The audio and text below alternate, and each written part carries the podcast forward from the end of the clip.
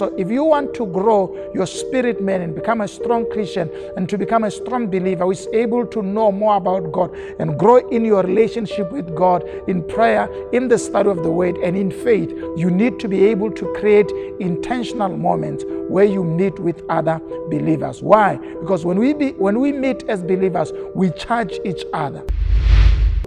Find friends at the church that you go to. Stop categorizing all the people in your church as sinners and as cynical people and as gossipers. That's not true. That's not true. There are good people at the church. There are good people who can help you grow at the church. There are so many of them.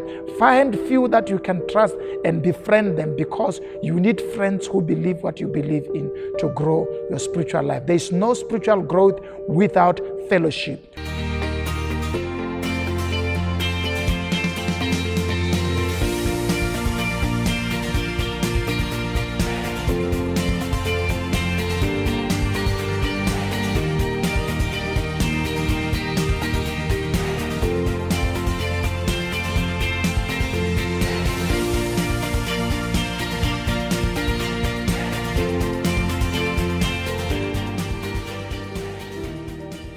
Hello and welcome to Expansion Revolution Nuggets. Thank you so much for joining me. It is a pleasure to always bring the good news to you of helping you to experience expansion that Christ died so that we may experience. It is not right for the life of a believer to be stagnant. You need to experience growth.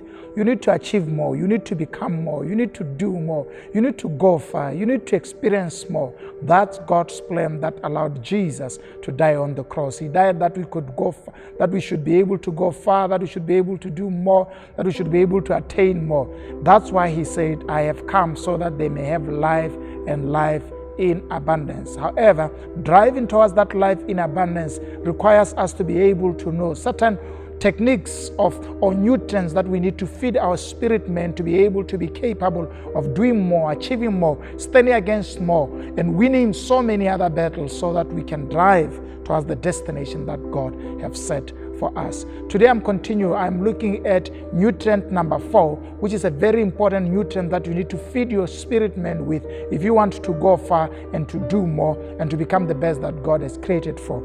And it is found in Acts chapter number 2 and verse number 42. It is the nutrient of association or fellowship, the power that comes upon us when believers meet in one place or when you have joint meetings with the same people who believe what you believe. Acts chapter number 2 verse number 42 says, all the believers devoted themselves to the apostles' teachings and to fellowship and to sharing in meals and to prayer. It is so powerful when believers come together to share things in common. First of all, it is believers. What they are sharing, it is their identity in being believers. One of the things that you need to do in this world is there are so many negative people that you meet, and you don't need to pray that you meet them. There are so many people who are parasitic by nature. They come into your life to take, and they come into your life to be cynical and to despise you and to look down upon you. So time in and time out, you need to be able to meet people with the same level of understanding, same belief system, who would empower you to believe God for your life. People who will believe in your dreams. People who will empower you to become the best. People who will encourage you to overcome negative habits that are following you. It is that power that is released when you meet each other and you fellowship together that allows us to become the best. So if you want to grow your spirit man and become a strong Christian and to become a strong believer who is able to know more about God and grow in your relationship with God in prayer, in the study of the word and in faith, you need to be able to create intentional moments where you meet with other believers. Why? Because when we meet as believers, we charge each other. And I know in the current life today, we are facing a lot of obstacles because of COVID protocols, and gatherings are restricted, meetings are restricted. But there are other ways in which we are able to meet virtually to empower each other. I mean, right here in this church, we have prayers that are taking place, 5 a.m. prayers that are taking place at least twice a week where you can join. And when we pray, in the beginning when we started that, we thought like, hey, should we be praying online? But it works for us. It is so energetic. The power of the Holy Spirit moves upon us and we get encouraged to do that. And we have cell groups that we are running here that meets every Tuesday, 6 p.m. And I mean, the time are different for different fellows. But when we meet online like that, we're able to build each other's faith. I mean, it works. Here's my point of departure in this episode. You can't grow your spiritual life alone. I'm going to say that again. You can't grow your spiritual life alone without a mentor, without a discipler, without a pastor, without an elder. You need people in your life who can build you in your walk towards faith.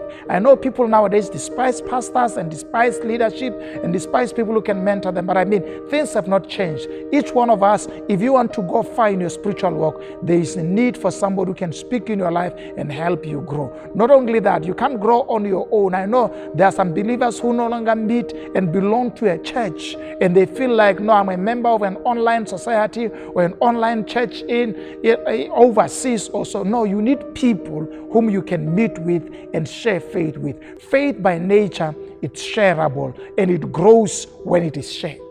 So if you want to grow, you need fellowship. The Greek word for fellowship is the word koinonia, which means, it literally means not sexual intercourse. It means intercourse. I have said sexual intercourse, but it means intercourse. It means getting into each other. That's what fellowship means. So when we meet together as believers, we are able to get into each other and empower each other and build relationships. It also means communion, which means you're able to share each other. That's why the scripture says they were also meeting together and sharing food.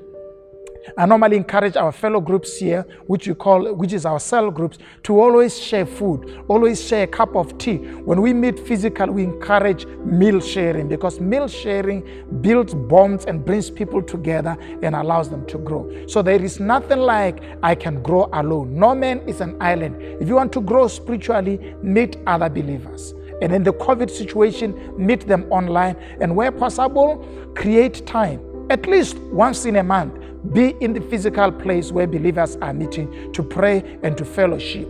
Those who are members of Hillview Church, they know that when you come here and you attend physical meetings, the experience is different, and we can't have all of them come at the same time. But we encourage you, at least once in a month, create time if you find a slot, because now there's competition for slot given the time. But create time, at least be seen in a physical meeting and be seen online. Find time to meet with believers. Not only that, have friends of same faith.